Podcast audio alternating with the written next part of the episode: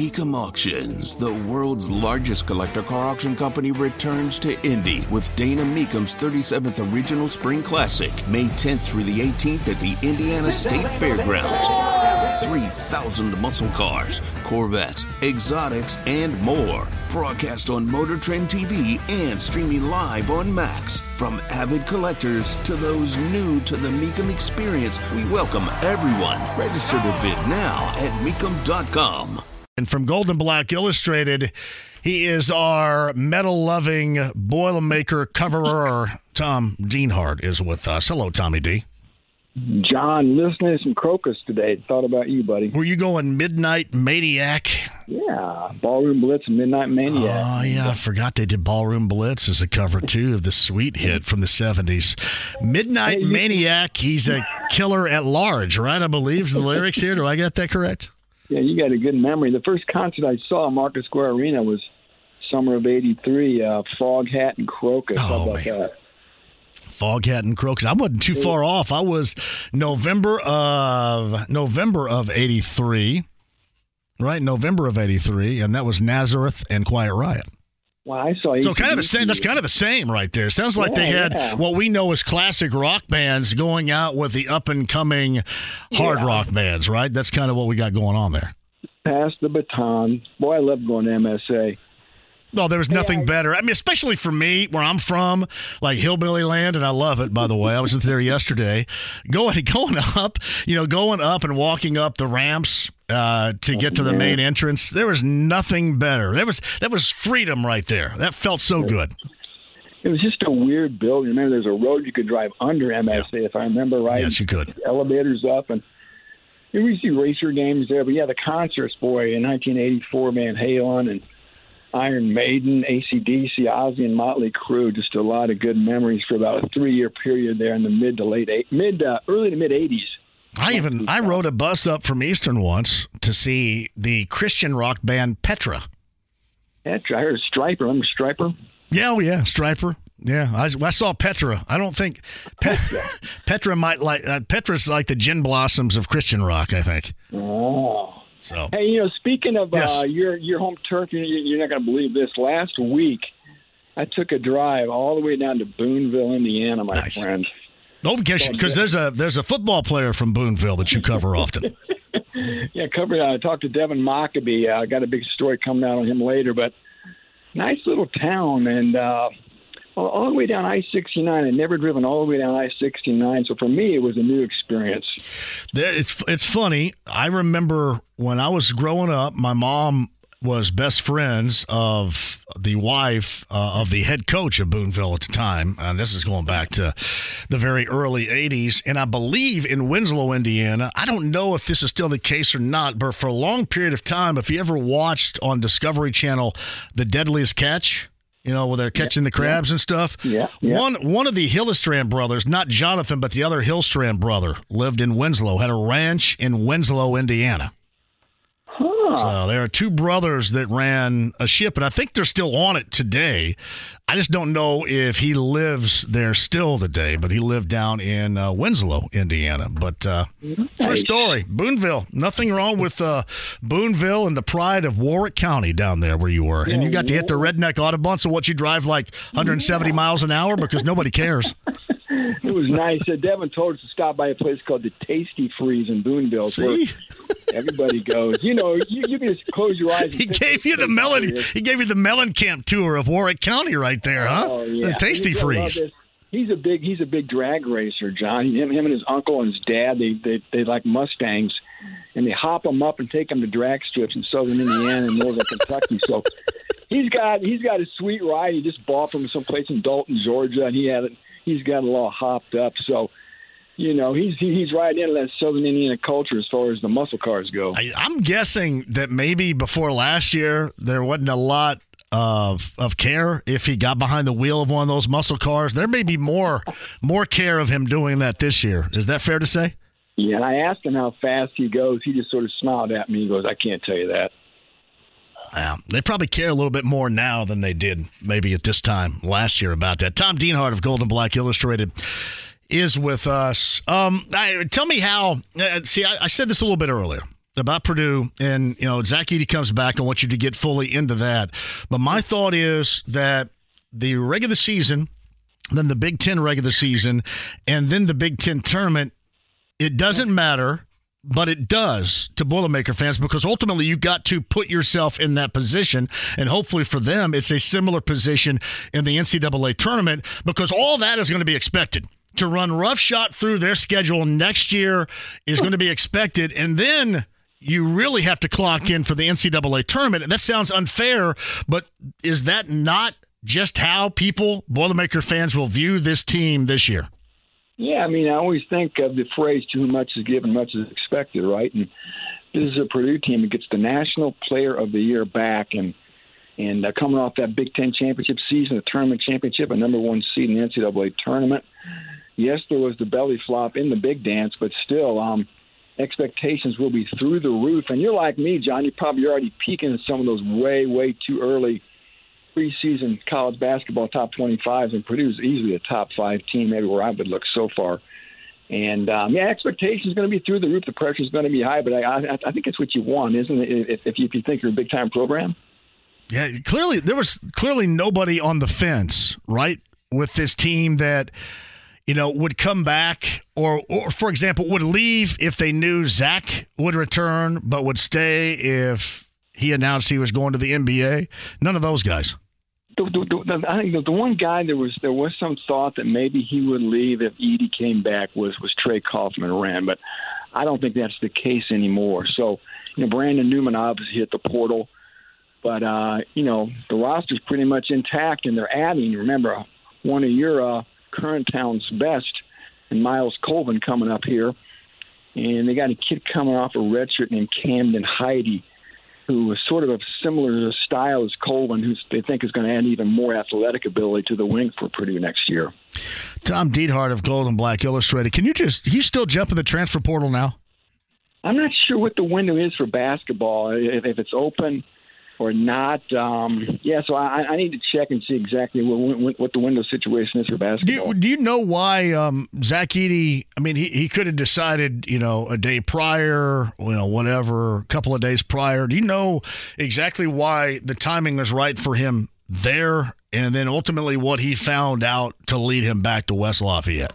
I was I was talking to some people today who I think should have some idea, and, and this thing was truly up in the air um, in, into the, the, the witching hours, so to speak, of, of, of the May 31st. And it sounds like his agent Bartelstein wanted some guarantee from some team that Zach was going to get picked.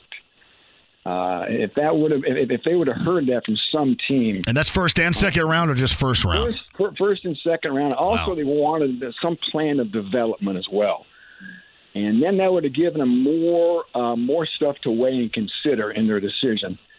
And It sounds like they didn't even get that assurance from any NBA team that he would be picked in first or second round. So um, obviously things became a little more easier, and there's, there's more clarity for Zach. And and you know he worked out very late in this process with Oklahoma City.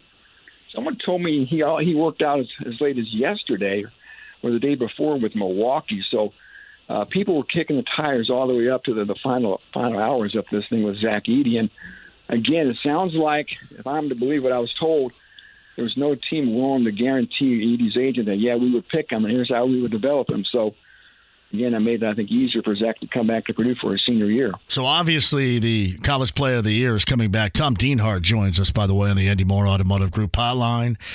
Do you think that there will be some adjustments made offensively for Zach to be able to show some of the things that they that he hopes to build in his offensive repertoire that people either a don't believe he can do or certainly we have not seen b him be able to do or do at all to this point? Yeah, I think there's already been some talk about him maybe playing away from the basket a little bit more, uh, maybe facing up a little bit. Um, we'll see if those plans come to fruition. Everybody has plans. Then when you get heat of battle, a lot of times you fall back to what you're comfortable with and what is what you're successful. So, yeah, I do think there are some plans for Zach to hopefully expand his game uh, from being more than just a back to the basket type of a player.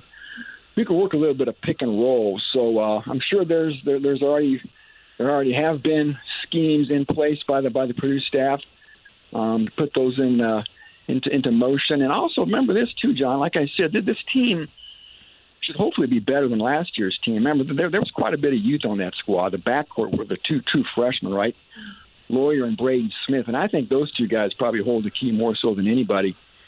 Their ability to take that proverbial next step in their development, especially as shooters, I think, and scores, are going to be key because, as you and everybody saw, their inability to hit three pointers was their death knell last March. And they got those two guys in particular have to be better.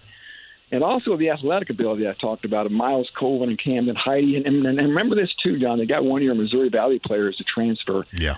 Kid named Lance Jones from SIU. So uh, he's more of an athletic defender guy, not a real dynamic scorer, but again, just another athletic body that they, they think can really help ratchet up that defense on the perimeter for him. It's um, Tom Dienhart at Gold and Black Illustrated on the Andy Moore Automotive Group hotline. What to me, I didn't think there was much question, but you're certainly more closer to it. You certainly have the the pulse of it. Was there a lot of question in West Lafayette as to whether or not Edey would return? I think all along it was a it seemed to be like a 50-50 proposition for for a long time. And I think the sentiment was, yeah, he is going to return.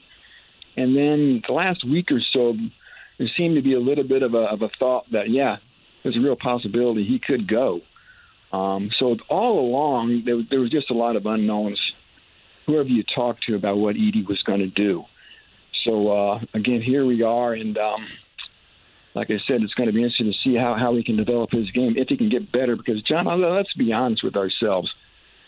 I, don't you wonder how much how much more he can really do? Well, yes, and here's, here's and there's no doubt, Tom. I hate I don't want to interrupt you. I want you to have as much time to explain this as you can, but I wanted to add this so you can further explain the fact we saw Trayce Jackson-Davis, who yeah. we knew that he needed to expand his game offensively, but you end up going with what you know. You end up going with what is highly productive. And I think you're going to see something similar with Edey. If he can score down low all the time, then why not score down low all the time? I just don't know how much room there is for improvement that you need to show that is adequate to change a lot of his stock coming out of, of his, his season next year. You agree?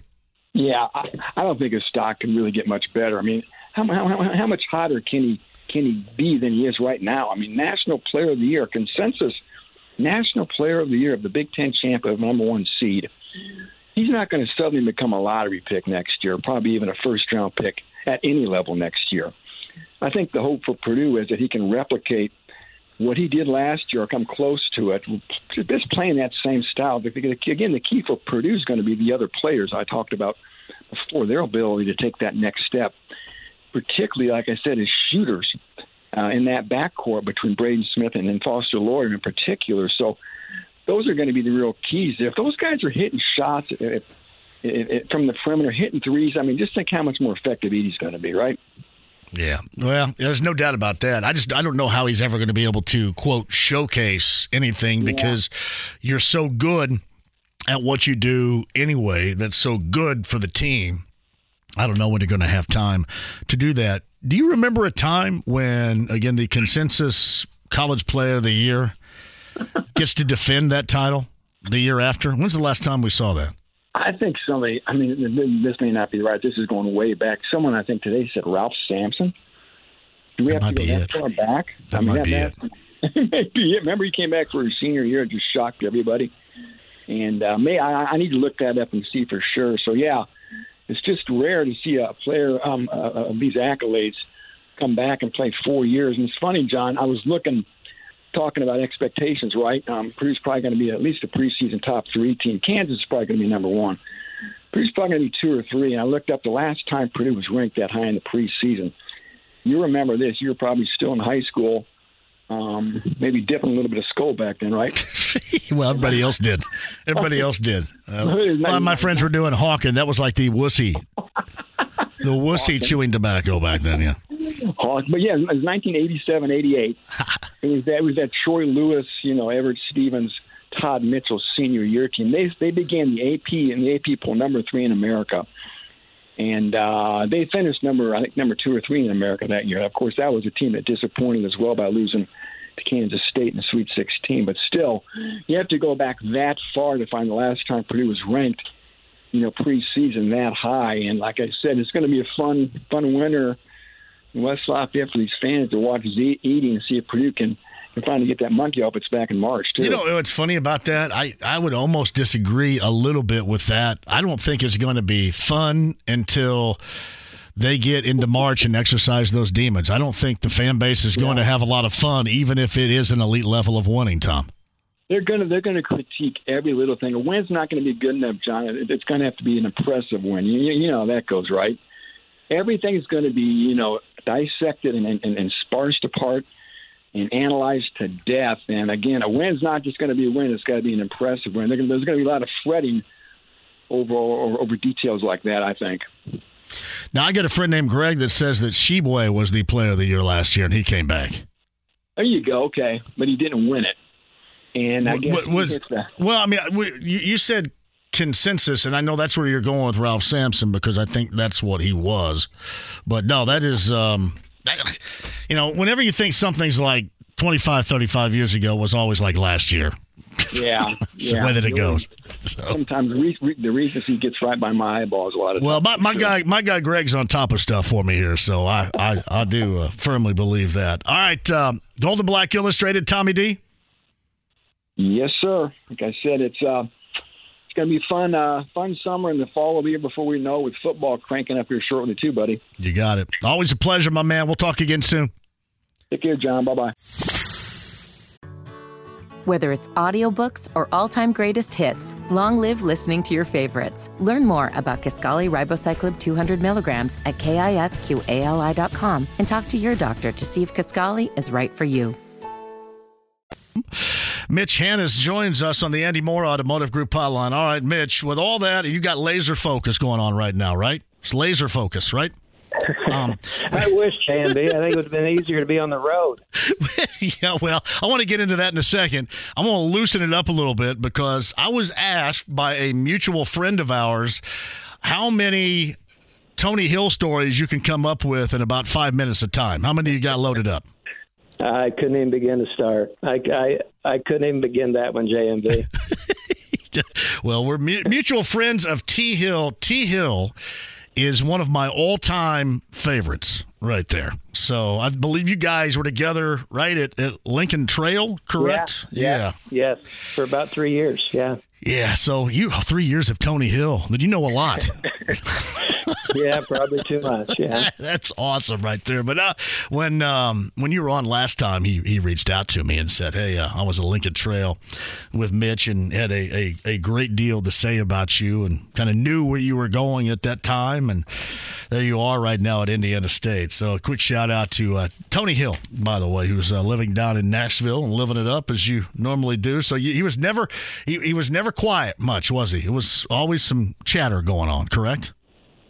He had a lot of opinions, JMV. this is true. So we played pickup basketball back in the 90s, and and the head coach at Eastern Green at the time was Mark Barnheiser, and Tony was an assistant. And we'd get morning pickup games going. And this is Tony Hill shooting, by the way, would shoot and yell money as the shot was going toward the rim, money. And it would always miss. Always. Like I, he'd yell money and it was a brick every time. So I, I thought, man, maybe you should stop yelling money. All right. maybe something well, different will happen. By the time he got to me, he was yelling off. so. Oh, I love the Tony Hill stuff. Um, I did want to start here, and you alluded to this at the outset of the conversation. Your laser focus how often can that be taken away because of all that plays a role in Terre Haute and Bob Warren Field hosting a baseball regional? Uh, is there a lot of juggling going on at this present time? Uh, there is, but I, I think the big thing is we've been able to pretty much shelter our team from it. They they've pretty much had an ordinary schedule.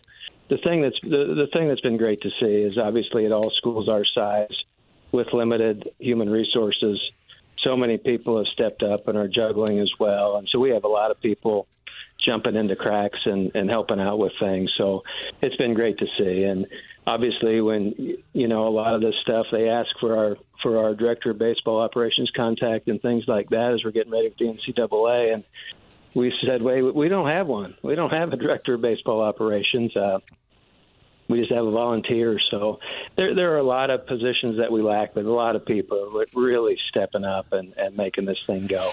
I'm excited because I can't imagine there's a community, a regional host that's it's excited to to make good and to have a good time this weekend as Terre Haute is. That true? Yeah, it's it's been it's been absolutely crazy. I I forget the amount of time, the exact amount of time that it took Game One to sell out, um, and they went right from selling out Game One to planning the tailgate. So it's it's going to be nuts over here. But the people, our, our fans have been starving for something like this, so it's been really awesome to see. Uh, Mitch is the head coach of the Sycamores. They get Wright State in their first game, one o'clock coming up tomorrow over in, in Terre Haute. You mentioned that you've done a great job, your staff and you, of shielding your players from all that goes on in hosting a regional. How difficult is it to be reminded of, of, of your players that, hey, this has been a great season, but it is far from over? What what do you do to make sure that they're as laser focused as you're trying to be right now? Well, I, you know, we've we've still been practicing in those type of things, and you you you look in their eyes and look at the way they're going about their stuff. They're they're really locked in. I mean, they are by no means satisfied. They understand as much as we do at this this time of year. You, you're one good start away from really putting yourself behind the eight ball. So uh, I think the guys understand that the, the margin for error gets smaller, and that's something we, we talk about all the time. We're starting. We're going to play with the championship plate. Things are just going to be tighter. They're going to be faster, and the margins are going to be smaller. And we've been through this. We've been through this, and we feel like we've got enough guys that have been through it that understand what we're talking about, and we talk about it all fall. You get to this point, and you just got to be better. I mean, I'm I'm one of those people that believe big players step up in big moments. You you don't talk about hey we got to keep doing the same thing. We got to stay on. We can't. We got to hit another gear. And if we don't hit another gear, we'll go home. Hey, Mitch, was it a good thing? Now it's in the rear view, and you guys won the Mo Valley. That Evansville rattled the cage a little bit in that first game. Great. It helped us a ton. Helped us a ton. Um, if I don't call a series of bad pitches, we may not get rattled. That game's probably over. Um, but we had a few calls there late that I kicked myself on, and and uh, they end up hitting the grand slam to win the game. But I, I said afterwards, and and you know you don't know how your team's going to respond. They know they're in the tournament, but there was a lot of pride to make sure they didn't lose the tournament. That was great to see. I, you don't know those things as a coach, a parent. You, you just don't know how your kids are going to react in certain situations, and I was really proud of the way they reacted to that. Well, I'm going to give people out there a bit of an example that, that maybe they have seen. I mean, it is. It could be a similar situation to what happened to Miami in a game six in the NBA Eastern Conference Finals of of having your cage rattled, and then having to come back, and as you guys did, leave no doubt. Because that's what you mentioned. You didn't know how they were going to respond in that second game after Evansville did that with that grand slam. But not only did they respond, but they left no doubt in that follow up. Yeah, and the the other great thing to see is we we had made the decision. A lot of times when the tournament is do or die for you, you bring back pitchers, maybe on two days rest. Maybe Evansville actually brought a couple guys back on one day rest that threw in that game because it's all hands on deck. We made the decision that we are not bringing any of our guys back in the tournament. So the guys that threw in that last game had not thrown yet, and they were down in the pecking order about seven or eight on our pitching staff and were phenomenal. They were absolutely phenomenal in that game. What's that build for your team? When, you know, really from top to bottom, whether you're talking about your lineup card or those just on your roster in general, when they can be called upon in the biggest moment of the season at that point to come through in a way, and then they do. What's that tell you about where your program is right now? Well, it's it, it tells you that there's been a lot of growth. It, it tells you from the time I was thinking back to to just the other day to 2014 when we started. We fought to get Vanderbilt on the schedule, and I remember going down in the midweek game to play Vanderbilt because I wanted our guys to feel what the the top felt like uh, in college baseball. And obviously, Vanderbilt won it all that year in 14, but we're playing a midweek down there, and Walker Buehler is throwing for Vanderbilt. And his first pitch of the game the scoreboard.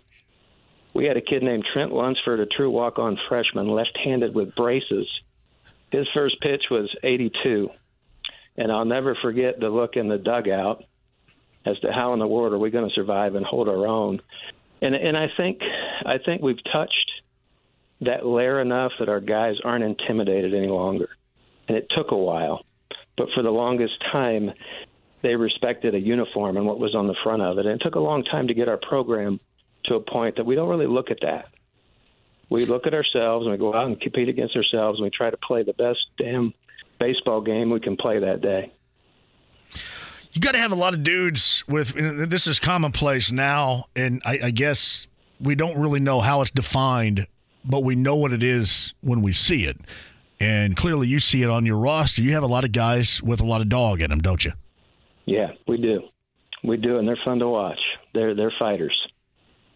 So uh, Mitch Hannahs the head coach of Indiana State, underway tomorrow, one o'clock versus Wright State. What'd you think about the draw when it came out? Because you know we were talking a couple of weeks ago, and there was this excitement brewing about the possibility of, of getting that regional. So, I mean, you guys had had known that you had the regional, but what did you think about when you got the draw? Well, you know, if you you listen to the the experts, they tell you we got a tough draw. I I don't know. Obviously, you, when we play, we'll find out. I know Wright State is very very good. They took Virginia Tech to the mat last year in Virginia Tech's regional. Um, that's a tough four draw, really tough. I was very good. Uh, tough two draw, probably one of the top two seeds, and North Carolina is probably the top three seed in the tournament. So it, it's not an easy draw, but this time of year, it, it doesn't really matter. If you if you play poorly, you're going home, and if you continue to play, I mean, you're talking about maintaining a level of play and raising that for a two three week period here, and and if you can do that, it doesn't matter who's in the other dugout. I guess you may not know this until you experience this, but how much of a home field advantage, I guess, if at all, with the teams you were just talking about that could end up being your opposition. How much of a home field advantage do you expect? Well, you know, in the conference tournament, the first game our place was packed.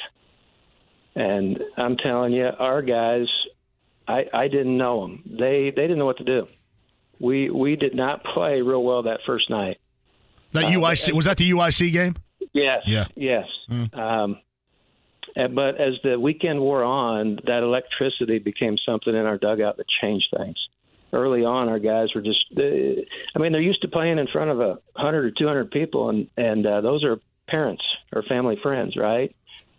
And it's 30, 35 degrees out there, so it's been quite a change to have those stands filled. And I, and not only they filled, the the place has been loud. The folks have been into it.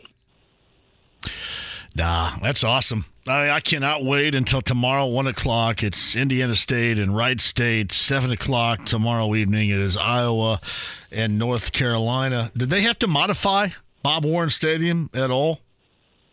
We we put uh, three sections of bleachers down the left field line, and I believe they were saying that that brought capacity to about twenty three hundred. Wow. Now, where the uh, well, I don't even want to ask because you're concentrating on baseball. I'll ask somebody else that some other time about where all you guys are with tickets. But that um, that is quite an event right there. That really is. That uh, I, I want to say, man, you got to be really proud of your guys because I know that you are.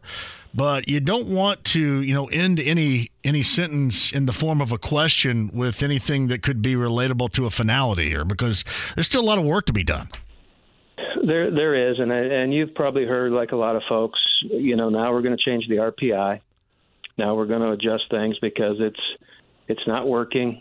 Um, so I think, and that's that's something we've talked to our club about too. I mean, obviously, the the someone asked me about the chip on our shoulder. I said, you know, the the chip has been on the shoulder at Indiana State forever. It, it never left. A little success doesn't knock the chip off. It's no, you're right. It, it's it's Indiana State. It's it's Terre Haute as well. I mean, I, I thought yeah. about the same thing with Terre Haute as being a, you know, a regional host there, and uh, you know, being from Indiana State, I know exactly what you're talking about. But coach, you would know this so much better than any of us. Sometimes you hear even the most accomplished, the skilled of athletes say, without that proverbial chip on the shoulder, you know, you, you, sometimes you don't have a lot. Sometimes that's necessary to reach, you know, that competitive fever pitch, I guess, which you're looking for right now. So, you know, maybe you get to add to it, even though you guys are the host. Well, ab- absolutely, absolutely. I, I think that's a huge advantage, and, and and that's probably as you and I are talking and really getting to the heart of it, it, it probably really what you're asking is have, have our guys changed throughout all of this? Are they still dogs? Do they still have the chip on their shoulder? Do they still understand what's in play, what's out in front of them? And they, as much as anybody, understand that they're five wins from Omaha. Yeah, and I, I, to me, that's why I asked you a little bit earlier about Evansville in that first game for the, the championship of the Missouri Valley. Is I, I think we found out a lot about them. I, I, I don't think there's anything wrong with you you seeing that A and then B these guys also seeing that that this is how easily you can be tripped up in this. So I, I just thought I thought that that was a, and I, I, hate to say this, you know, learning experience or whatever in a loss. That sounds defeatist, but it's not. I, I thought with that game and the way that they responded with the whole leave no doubt mentality, I thought that that was a growth point for the future and a growth point for where you are right now in the present. Absolutely, absolutely. And when you're in that moment, you're just very thankful that that's not the way your season ended. That that Grand Slam. No doubt about that. Mitch Hannahs is the head coach of Indiana State, close personal friend of Tony Hill, and uh, he's going to guide those Sycamores coming up tomorrow, 1 o'clock against Wright State. Of course, Terre Haute hosting the uh, regional over there. Uh, we're going to be following it like crazy. Um, the best of luck. Go out and get them, and uh, we'll get you back on. We are rooting hard for you, Coach, coming up tomorrow. I, appreciate it, buddy. Appreciate got, it very much. You got it, Mitch. Thank you. Life is so much more than a diagnosis. It's about sharing time with those you love, hanging with friends who lift you up, and experiencing all those moments that bring you joy. All hits, no skips. Learn more about Kisqali Ribociclib 200 milligrams at kisqali.com and talk to your doctor to see if Kisqali is right for you. So long live singing to the oldies, jamming out to something new, and everything in between. It's uh, Mike Chappell of CBS 4 and Fox 59 on the Andy Moore Automotive Group hotline. Hello, Mike. How you doing? I'm great. How are things going you know, for you? I remember with all this talk of Indiana State when I first went to the Star back in early '80s. I did some stuff with IU, ISU baseball and Bob Warren. Nice, really good guy. I thought they made the College World Series back then. Maybe I'm wrong. That's been I, be- I believe I believe they did. I'd have to look this up too. Was that they, the they team? Were, they were they were badass. Was that when Zane Smith? Remember the left-hander Zane Smith? Was he on that team? I think so, yeah. but again, it's 40 years ago, and I don't know what what's going on. But I just remember how good they were with Bob Warren, and I Tom James could tell us and retweet it, but I thought they made the World Series one year. I, I just it sticks in my mind they did that. I thought it was Zane Zane Smith. Notably, um, had really good years in Atlanta as a left-handed starter, and uh, I believe was a part of the the Pirates. I believe I think J- Zane Smith played on the Pirates in the wire to wire Red season when the Reds beat the Pirates in the uh, NLCS. I think Zane Smith yeah. was on that staff of Jim yeah. Leyland as well. But yeah, Zane Smith was their their big player, their big arm on that team, I believe. It's just great. It's, it's great to see these these state universities doing this and, and playing well and getting attention. And I'm telling you, anyone who takes time to rip on Terre Haute for being something that it's not.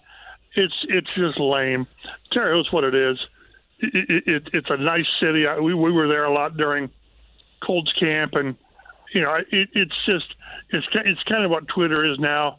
It gives people a, a forum to rip something just for the hell of it, which is unwarranted. Love Terre Haute. I've always said this. This has been more about attending Indiana State, and this was more with regard, Mike, to those that attended Indiana State and then left and went someplace else because they said, "quote There wasn't anything to do." I always said that's because you're a dork. I mean, there's plenty to do. That's your fault. Whenever we were, you know, the, the years we were at Rose Hulman for training camp, I there were several years I stayed in Terre Haute, and I stayed at the at the time it was a Larry Bird Hotel. Oh yeah, uh, Larry Bird Boston connection. Yeah, it was nothing great, but it was you know, it's got his picture. Oh, this is pretty cool, but it, it's what you make of it. I remember work, going to Ball State all those years, and and people ripping on Muncie, and it, it's what it is. I mean, if you want Chicago, go to Chicago. Uh, it, it, was a it was a nice college town, and uh, again, it's just crazy that people need to take 30 seconds to rip on something just for the heck of it. Oh, it's it's it's much like a lot of things that we just have to get used to. And I was talking about this earlier on Twitter. Sometimes I end up going to the um, you know, follow from following to for you, and there's nothing less for me than the for you category on my Twitter, which is normally just a big toilet of stupidity. uh, the for you, but it's it's like anything. I talk about college basketball and how unrecognizable, you know, NIL transfer portal is now. How unrecognizable a lot of these processes are, and then, Mike, we're going down and cruising down the path where how we get our NFL games at some point in the not so distant future is going to be unrecognizable to the long term past as well. And, and, and it's because money, and I understand that you're you're doing things, you're in the business to make money, and the owners are in it to make money. But at some point, keep keep your fan base in mind that one can't afford to go. Seldom can go to one game during the season, let alone buy a season ticket, and maybe maybe they can't really afford to have these other avenues you're going to have, whether it's Amazon or Peacock or you know whatever. Keep in mind who, who really is, is is a hardcore of your base, and the more the more times they exclude those guys, uh, that gr- large group of people, they're only hurting themselves long term. And I, I wish they I wish one time when when when they have the option to go exclusive to one you know venue and they do it because it's a zillion dollars. I just wish they could say no. Let's do it for less. We're going we're going to make this available. I, I I don't like where it's going, and for anyone to think it's going to get go back the way it was, where everything's on on the regular uh, avenues to watch things, they're crazy. It's, it's going to get scarcer and scarcer. What do you think the timetable is? I mean, they're, they're doing a lot of test patterns here. We've certainly seen it. Uh, we know the influence Amazon is having, and there are probably going to be some ways and means in which you get or can get NFL content down the road that we're unaware of right now. What do you think the timetable might be? Five years, ten years, I don't know. It's coming because because money talks if I'm not mistaken, in the last couple of years, weren't some of the Thursday night games NFL Network, and and you needed, you know, I used to have an NFL Network on AT and T, and that went away. So it, it, it's it's coming, and if you don't have, you know, if you're not one of the smart guys who who can find things on your laptop or pirate or whatever, you're not going to have total access to these these games, and that's why I always go back to like when training camp gets here it's so invaluable to building, reinforcing your brand because fans, for no price, can go out and spend two hours, and, and then afterwards, these, these players spend time chumming with you and, and and and giving you autographs, and that's how you build your fan base. You, it's not by selling more and getting more money and and restricting and, and, and eliminating some of your fans. So five or ten years, just because well, you know the 18 game season that's coming, just because it's, it's more money, and I understand the chase for money. I understand that, but just don't lose sight of the hardcore fan base, and don't continue to eliminate a portion of it, chasing chasing more millions and billions of dollars. So Mike Chappell of CBS 4 and Fox 59 joins us again. Another uh, round of OTAs coming up. I, am curious your thoughts. And at some point, it was time for the Colts to get serious, to get real about wide receiver. You and I are still right. on the fence whether or not they're completely serious. But even though you have a lot of fans suggesting, and even some media members, Michael Pittman Jr. is far from a number one. He's more like a number two. What would he have to prove to get paid number one type of money? And Is he a guy that they're going to maintain in general anyway with an extension at some point just because he's a wide receiver and one of their own? How do all these variables play in the future as far as Michael Pittman Jr. and the dollar figure for an extension is concerned? Well, he's not going to have to. He, there's a good chance he has to prove nothing for an extension. If he gets it before training camp, he, he's already done all of his proving. And are they going to let him go into a his un, unrestricted year next year, unsigned, or normally they get these things done now with he and and, and Jonathan Taylor. And the, the, the problem that they're ha- if it's a problem, the issue with, with Michael Pittman, and I agree, I don't think he's a one. I think he's a two. I do. And if that's a slap in the face, I'm I'm sorry. I just I don't think he's the kind of guy right now that, that you, you can see as a, as a sure number one. And that's not. I think he's a really, really good player. I think he was impeded last year by that dysfunctional passing game. But the, the issue is, do, do, do you do you knowing what what he is, do you extend him at I don't know twenty minutes? I, I saw Pro Football Focus had a, had a projected extension at like twenty three million dollars a year man, I, I, just I don't see these guys doing that at that at that level.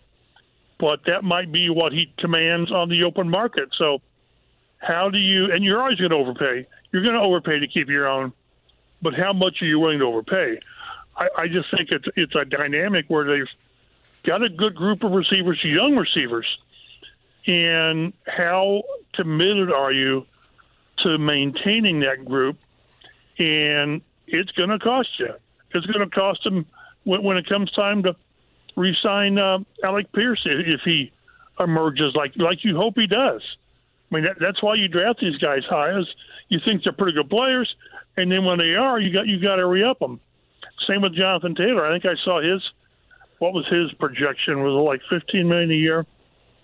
So it, it, it it's really awkward when you're talking about re-upping a, a receiver who's your best receiver, but are you willing to, to, to pay really what market is and a little above market because you got to resign him? And we've seen a couple of teams, Baltimore and, and Tennessee, said no, we're not going to do it.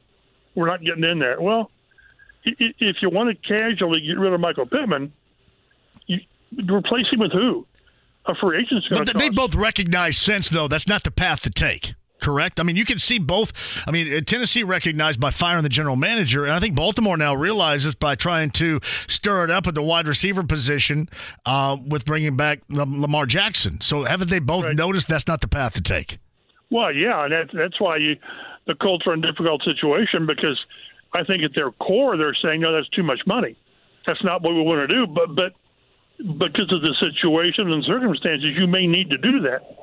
You've got to keep your supporting cast of skilled players strong around the young quarterback. Even Minshew. Let's not.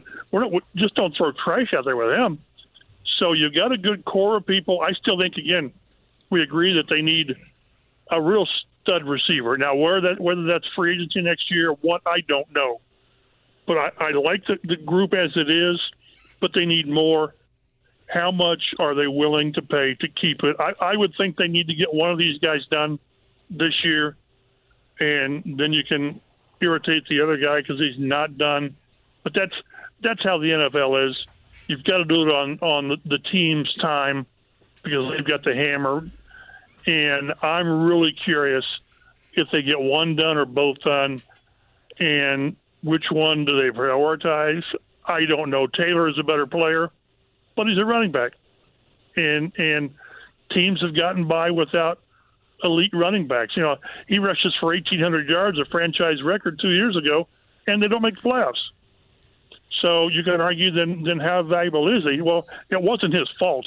He he carried that team, but uh, I just I'm really curious how they how they look at these two positions moving forward. When you get good young talent, the blueprint is keep them. Well, then you get into money, and it's a tougher debate. To Mike Chappell of CBS 4 and Fox 59 on the Andy Moore Automotive Group hotline. We didn't really ask this with the first batch of OTAs, but what exactly, besides the quarterback and, and that particular evolution, hopefully uh, it better be, to a week one starter, what, what else are you looking for as, as far as what you want to see and, and what most interests you about June NFL practice here in Indy? Well, I generally look at this time of year – is who's practicing and who's not practicing.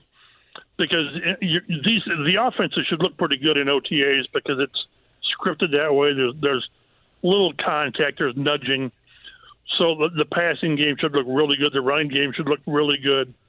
I'm curious about who's practicing, who's not. JT's not practicing; he had the ankle surgery, so that was expected. Shaq Leonard's not practicing, and I'm a little concerned, a little we had our podcast yesterday on Fox 59, and my buddy Dave Griffiths he he went DefCon one, and I understand it when they say there's he's making progress. There's no timeline. Well, I would like to think there's a timeline. I, am kind of reser- resigned to the fact we won't see Shaq in OTAs, even in minicamp. But holy smokes, he needs to be ready to go. I think by training camp, or th- then the level of concern really goes up we're six and a half, seven months removed from surgery, and it's obvious, and, as it should, they are taking their time, and they're, they're they're really being cautious on his rehab, because everyone says and they're agreed that he rushed back too quickly last year, last summer.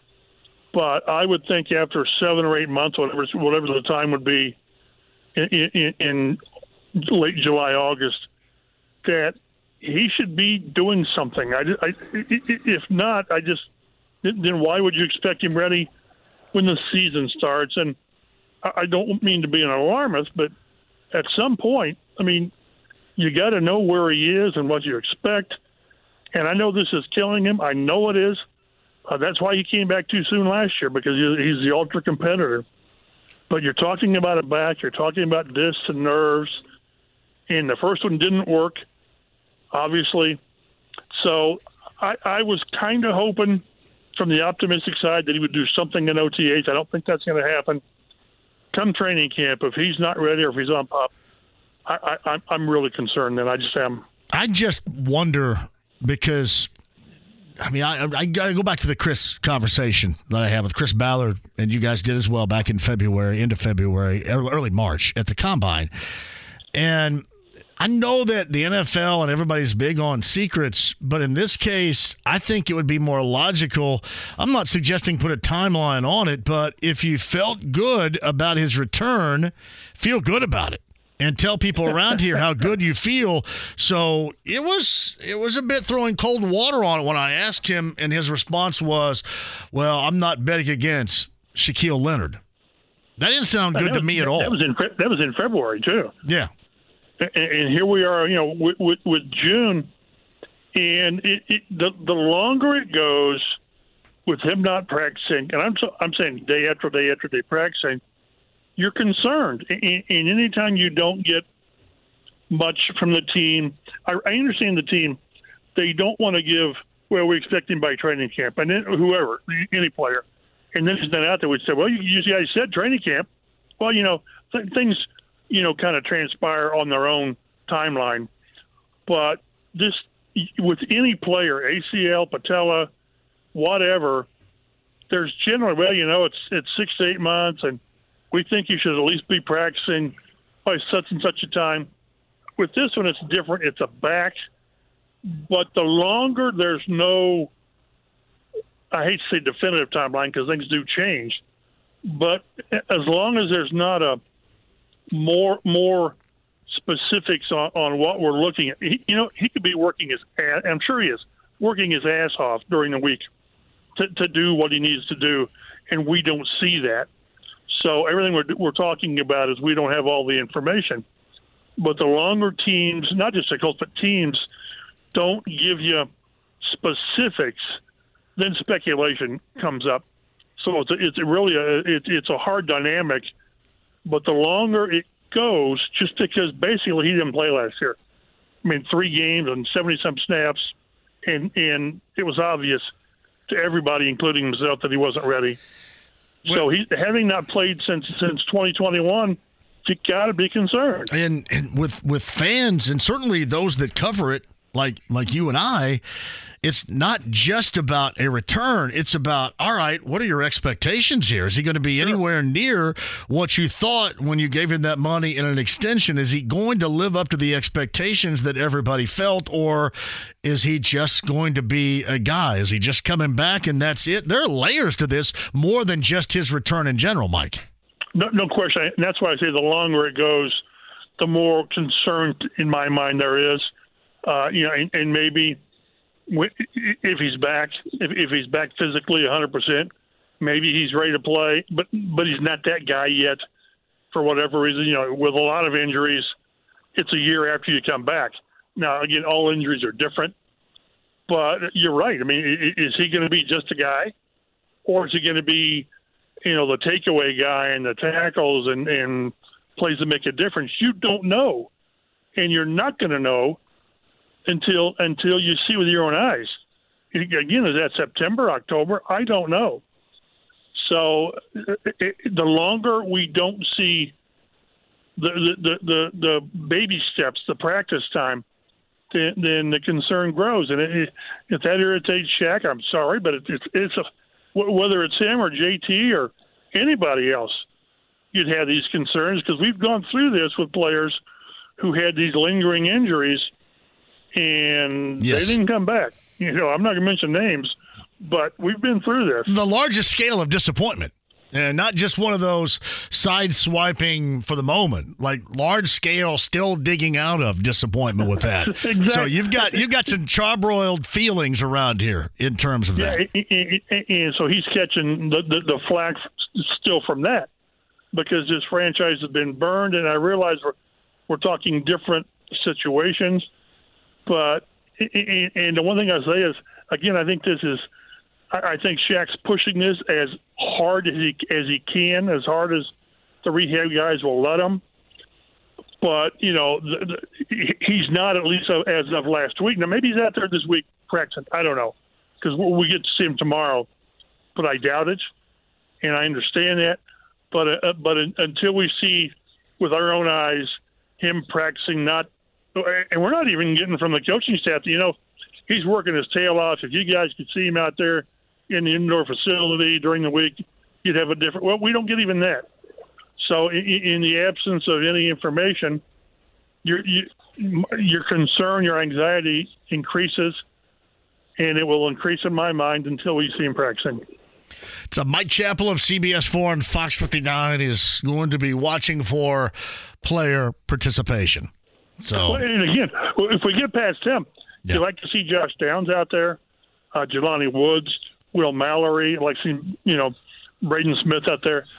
But it, it, this is the time of year that, that that if a player has anything that's bothering them, a tight hamstring, whatever, they don't practice. And I understand that.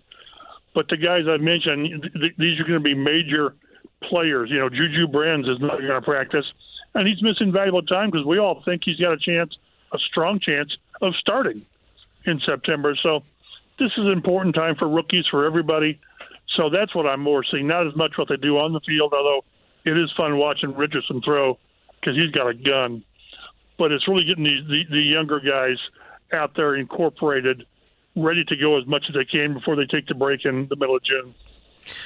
Yeah, and uh, let the quarterback be ready for week number one. And I'll say this, um, yeah, I, I look at this this schedule, and everybody said, "Hey, what a snoozer of a schedule. That's boring."